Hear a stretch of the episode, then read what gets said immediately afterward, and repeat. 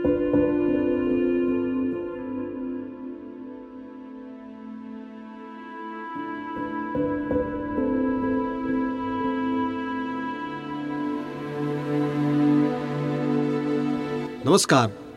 आजको स्पटलाइटमा हामी टेलिभिजन कार्यक्रम प्रस्तुता मोडल एवं लेखक शिवानी सिंह थारूकी आमा थोरै गुरु धेरै साथीलाई प्रस्तुत गर्दैछौँ। यो आलेख कान्तिपुर दैनिकमा दीपक सापकोटाले लेख्नु भएको हो।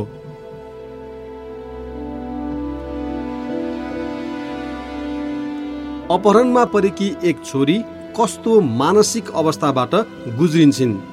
वृद्ध आमालाई कसरी सुनाउन सक्लिन्? आफू अपहरणमा परेको खबर खतराहरूबाट घेरिएको खबर आँसुले भिजेका आँखा लिएर बन्दुकहरूबीच निरीह टोलाइरहेको खबर आफूमाथि कठोरतम केरकार भइरहेको खबर। हामी दुश्मनलाई छाड्दैनौ भनिरहेका माओवादी सरदारहरूका खबर। पचासको दशकमा नेपाल टेलिभिजनबाट प्रसारण हुने मेरो गीत मेरो सन्देश टेलिभिजन कार्यक्रमकी प्रस्तोता। जब सन्ध्या हुन्छ म्युजिक भिडियोकी मोडल काठमाडौँमा एक दिन उपन्यासकी लेखक शिवानी सिंह थारू नै हुन् बन्धक बनाएकी ती छोरी। छोरी हुनुको धर्म अनुसार उनले आमालाई सुनाउनै पर्थ्यो त्यो खतरा खबर। तर उच्च रक्तचापले भयानक थलिएकी ओछ्यानमा पल्टिएर सिलिङतिर टोलाइरहेकी आमालाई कसरी सुनाउनु? आमा म बन्दुकहरूले घेरिएकी छु कुनै पनि बेला मारिन सक्छु। माघको एक चिसो बिहान बाफ उडिरहेको चिया कप अघि अछामका ती ठिर्याउने फासफुस गइजाने पुसे दिनहरूका स्मृतितिर विचरण गरिरहेकी थिइन् शिवानी। अहिले उनका स्मृतिमा ती दिन धमिला भएका छन्। तर बिस्तारै सिग्नल टिपिरहेको रेडियो जस्तै उनका मस्तिष्कमा ओहोर दोहोर गरिरहेको थियो त्यो अपहरण प्रकरण। मम्मीलाई आफू अपहरणमा परेको खबर सुनाउने मनस्थितिमा म त्यस बेला छँदै थिइनँ किनभने मम्मी उच्च रक्तचापकी रोगी हुनुहुन्थ्यो त्यो घटना सुनाएको भए उहाँलाई जे पनि हुन सक्थ्यो। त्यो जे पनि भित्र एक छोरीको आमाप्रति भव्य प्रेम बाँचिरहेको छ उच्च स्थानमा। बन्धक भएकै बखत शिवानीलाई खाना दिइरहेकी आफ्नै आमा उमेरकी कसैले काने खुसी गरेकी थिइन् किन आयो नि बा बाका मुखा? ती आमाको त्यो प्रेमपूर्ण सहानुभूति उनको चित्तमै गढेको थियो। रुद्र घन्टी नै गाँठो पारेर नमिठोसँग घुक्क घुक्क रोएकी थिइन् शिवानी। भन्छन् त्यो बिरानो ठाउँमा त्यो चिसो रातमा मलाई मेरै आमाको वात्सल्य याद आयो। दुई हजार एकसठी साल पुस पहिलो साता माओवादीबाट अछाममा अपहरणमा परेकी थिइन् शिवानी। जुन बिन्दुमा आफू मारिने भए भन्ने लागेको थियो त्यही बिन्दुमा माओवादीका सरदार लेखराज भट्टले सेटेलाइट फोन दिँदै शिवानीसँग भनेका थिए घरमा म यहाँ छु भन्नु। त्यसबेला भट्टसँग शिवानीले बोलेको एउटै वाक्य थियो बरु मलाई गोली ठोकेर मार्नुहोस् तर म आफू अपहरणमा परेको खबर आमालाई सुनाउन सक्दिनँ। राष्ट्रिय अनुसन्धान विभागकी गुप्तचरको आशंकामा समातेकी उनी कालको आँखासँग आँखा जुदाई रिहा भएर काठमाडौँ फर्किँदा भित्रैदेखि हल्लिएकी थिइन्। मानसिक रूपमा थिलो थिलो भएकी थिइन्। भन्छन् आमाको यादले फतक्कै गलेकी थिए। आमा हजुरआमा नेपालगञ्ज उनका दृष्टिमा उत्तिकै प्रिय बाँचेकै छन्। शिवानीले आमाभन्दा पहिले हजुरआमालाई जानिन्। उनको ओछ्यानको सिरानमाथि भित्तामा झुन्डिएको छ हजुरआमाको फोटो। पचहत्तर वर्षकी आमा कल्पना शाह थारू शिवानीलाई बरोबर भनिरहन्छन्। मृतक मान्छेको फोटो सिरानमा राख्नु हुँदैन। सायद हजुरआमालाई भूत प्रेत ठानिएको हुनुपर्छ। शिवानी भन्छन् तर मेरी हजुरआमा भूत प्रेत होइन मेरो जीवन हो। उनलाई आमा चिनाइदिएकी हजुरआमाले हो। शिवानीका बुबा पूर्व मन्त्री फतेसिंह थारूका दुईटी श्रीमती।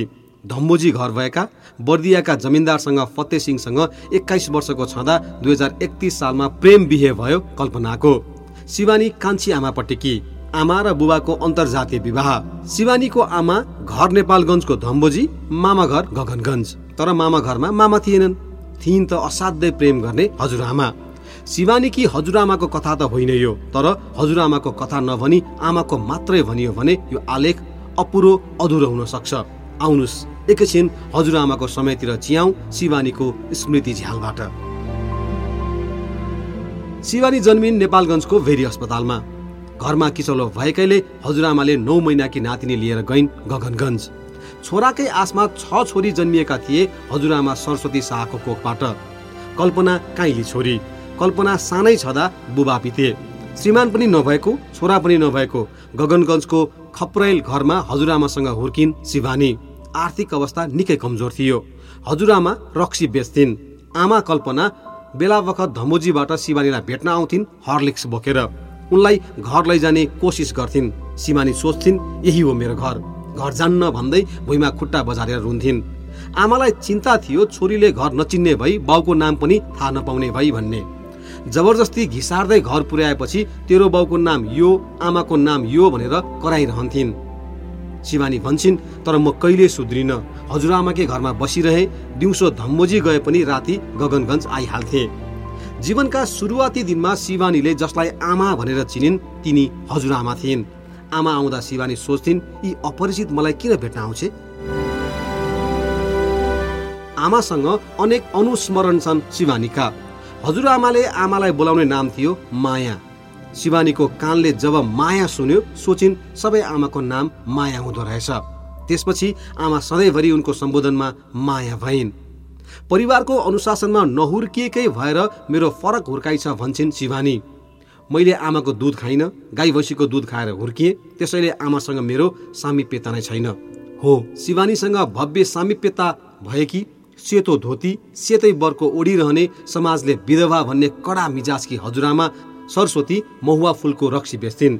शिवानीको मस्तिष्कका पत्रहरूमा थपक्कै बसेका छन् नेपालगञ्जको गर्मी लु शीतलहर बुढो जामुनको रुख मध्य दिनको आरी घोप्टे वर्षा हेर्दै दैलोमा उदास उभिएकी फ्रक लगाएकी सानी केटी मत्याउने च्याप च्याप लाग्ने त्यो महुवाको फुल। आमा हजुरआमाको स्मृति लोकतिर पदयात्रा गर्दा शिवानीलाई बाँकेको थरुवट मेलाको सम्झना आउँछ। कल्पना आफ्नी आमा सरस्वतीसँग थरुनीले लगाउने बनारसबाट ल्याइएको गिलटको सस्तो गहना बेच्न मेला पुग्थिन्। गाईका बथानले धुलो उडाउँदै गोठतिर पसिरहेको गोधुलीमा मेलाबाट फिर्दा अरू अरू उखुको लाक्रो र बरफ चुचिरहेका हुन्थे।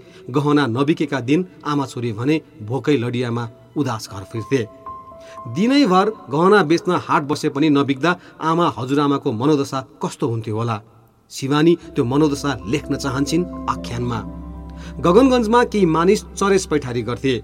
छोरीहरू हुर्काउन हजुरआमाले पनि चरेस पैठारी गरिन्।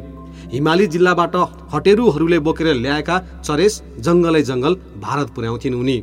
नेपालगञ्जदेखि मुरादाबादसम्म। घरका नानीहरूलाई चरेस खुवाएर लट्ठै पारेर जान्थिन् र शरीरभरि चरेस पोको पारी फर्किन्थिन्। रुपैडिया बोर्डरमा रहरको दाल लगाइएको खेतमा घुँडासम्मै आउने ग्याज ग्याजै हिलोमा लुकेर बसेका डाकाहरू कहिलेकाहीँ आक्रमण गर्थे र हजुरआमाको माल लुट्थे। चरेसको पैठारीपछि उनले भारतबाट भन्सार छलेर क्राभिन चुरोट ल्याइन् र व्यापार थालिन्। हजुरआमाका बा हजुरबा जाजरकोटबाट कोलकाता पुगेका थिए। बा त्यहाँको एक स्टेटका महाराजाका कारिन्दा थिए। जब भारत स्वतन्त्र भयो महाराजहरू खारेज भए अनि कारिन्दाहरू पनि सदाका लागि विदा भए। सरस्वती बासँग पन्ध्र सोह्र वर्षको छँदा नेपालगञ्ज फिरिन्। यता आउँदाका ती दिनहरू सुनाउँथिन् उनी शिवानीलाई। ठन्डी दिनमा मकलमा आगो ताप्दै। हामी नेपाल फर्केको दिन कोलकाताको ट्रेन स्टेसनमा ठुलो दङ्गा भएको थियो। मान्छेहरू भागदौड गरिरहेका थिए। त्यो भागदौड किन थियो भने त्यसै दिन महात्मा गान्धीको हत्या भएको थियो। हजुरआमाको अनेक सङ्घर्षमा शिवानीकी आमा साक्षी छिन्। केही साक्षी शिवानी पनि। हजुरआमाको यो कथाले एक मधेसकी महिलाको दुर्दान्त जीवन कथा भन्छ। दस वर्षको हुँदासम्म मामा घर बसिन् शिवानी। बुबा फत्ते सिंह पञ्चायतकालमा सञ्चार मन्त्री भएर अडतिस सालमा काठमाडौँ आउँदा उनकी आमा पनि सँगै आइन्। बुबाले त्यसबेला चुनावमा दशरथ चन्दका बुबा ललित चन्दलाई हराएका थिए। आमा काठमाडौँबाट बरोबर फोन गर्थिन् गगनगञ्जमा। टोलमा एउटै मात्र फोन थियो पहिले हजुरआमा कुरा गर्थिन् सन्चो बिसन्चो भन्दा बढी शिवानीको गुनासो गर्थिन्। यो खाली खुट्टा हिँड्छे धुलोमा खेल्छे र लौडासँग मात्र खेल्छे। त्यसपछि आमा शिवानीलाई भन्थिन् चप्पल लगाऊ धुलोमा नखेल र लौडासँग खेल्दै नखेल। मधेसी समुदायमा एघार वर्षको हुँदासम्म केटीलाई घर बाहिर निस्कन दिइँदैन थियो। शिवानीका दौतरीहरूको एघार वर्षको छँदै बिहे भइसकेको हुन्थ्यो अनि उनी लौडासँग नखेले कोसँग खेल्थिन् त। शिवानीकी सानी आमाको छोरा ट्विनेटर चढेर काठमाडौँबाट नेपालगञ्ज आउँथ्यो। मामा घरमा उसको इज्जत हुन्थ्यो किनकि ऊ प्लेन चढ्थ्यो। शिवानीले सोच्न थालिन् जुन देशबाट प्लेन आउँछ त्यहाँ गएँ भने मेरो पनि इज्जत हुन्छ म प्लेन भएको त्यो ठाउँ जान्छु। त्यसपछि शिवानीले आमासँग अनुरोध गरिन् र प्यारी हजुरआमा छाडेर काठमाडौँ आइन् दुई हजार चालिस सालमा। उनी पढ्न मन लागेर आमाको यादले लखेटेर होइन इज्जत पाउन काठमाडौँ आएकी थिइन्। बुबा शिक्षा मन्त्री थिए शिवानी सेन्ट मेरिज स्कुल जाउला खेलमा कक्षा एकमा भर्ना भइन्। शिवानीले कल्पनालाई आमा भन्दा बढी टिचरका रूपमा पाइन्। आमाले आइए पास गरेकी थिइन्। नेपालगञ्जको बाल मन्दिर पढाउँथिन्।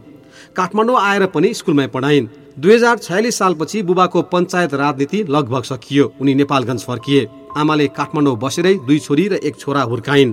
प्रत्येक दिन स्कुल पढाउन जाउला खेलबाट ठिमी पुग्थिन्। जीवनका यी लामा दिनहरूमा आमासँग शिवानीको सामिप्यता कहिल्यै भएन। उनले अहिलेसम्म आमालाई कहिल्यै अङ्गालो मारेकी छैनन्।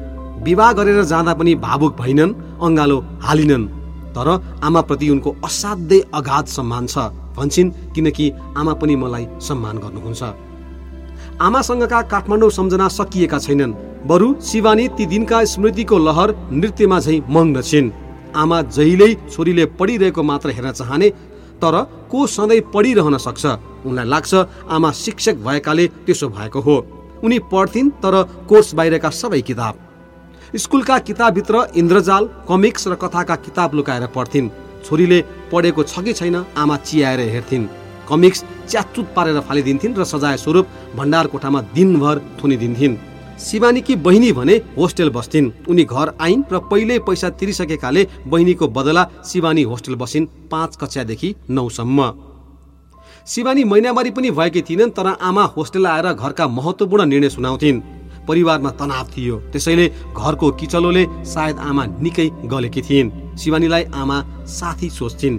शिवानीसँग सबै तनाव सेयर गर्थिन् जस्तो कसैलाई पैसा दिएको छ र उठेको छैन भने आमा शिवानीलाई पैसा उठाउन हराउँथिन् जेठी छोरी जो थिइन् उनी पैसा उठाउन जान्थिन् आमा उनलाई भन्थिन् तिमी छोरा भइदिएको भए म तिमीलाई मात्रै पठाउँथे तर छोरी भयौ। छोरा भएर मात्रै परिवारमा मेरो इज्जत हुन थाल्यो। शिवानी भन्छन् म छोरा जस्तै बन्न चाहन्थे।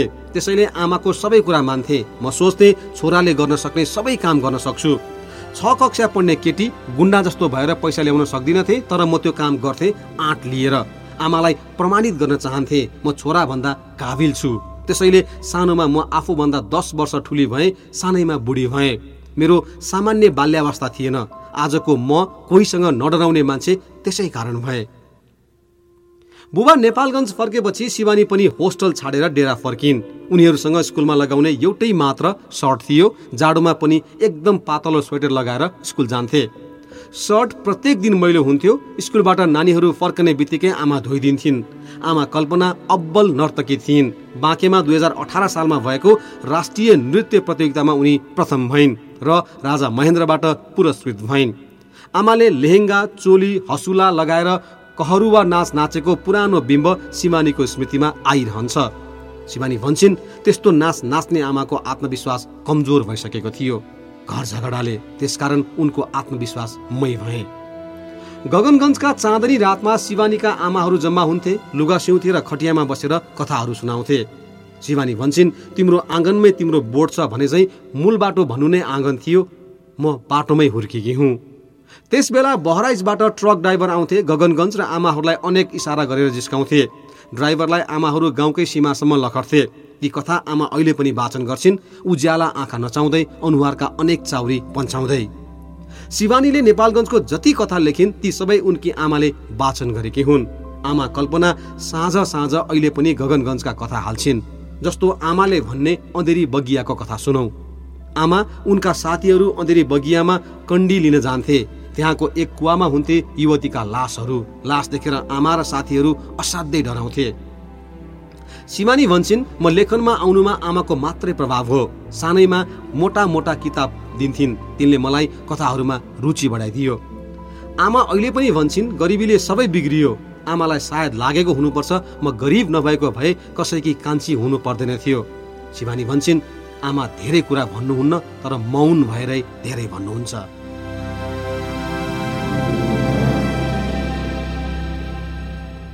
अहिले काठमाडौँमा शिवानी आमा कल्पना र भाइसँगै बस्छिन्। बा फते सिंह नेपालगञ्जमा जेठी श्रीमतीसँगै छन्। आमा बिहानै उठेर पूजा गर्छिन् पत्र पत्रिका पढ्छिन्।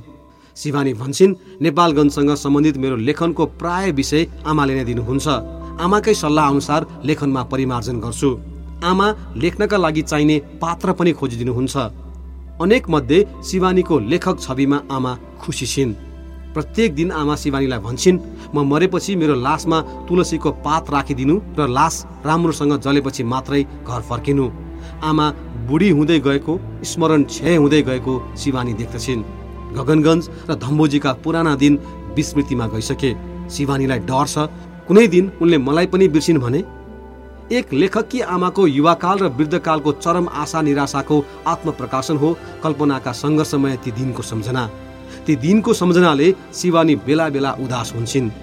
आमाप्रति पुत्रीवत सम्मान प्रकट गर्दै शिवानी भन्छन् मेरो धन्यवाद सधैँ नम्र मृदुभाषी आमालाई।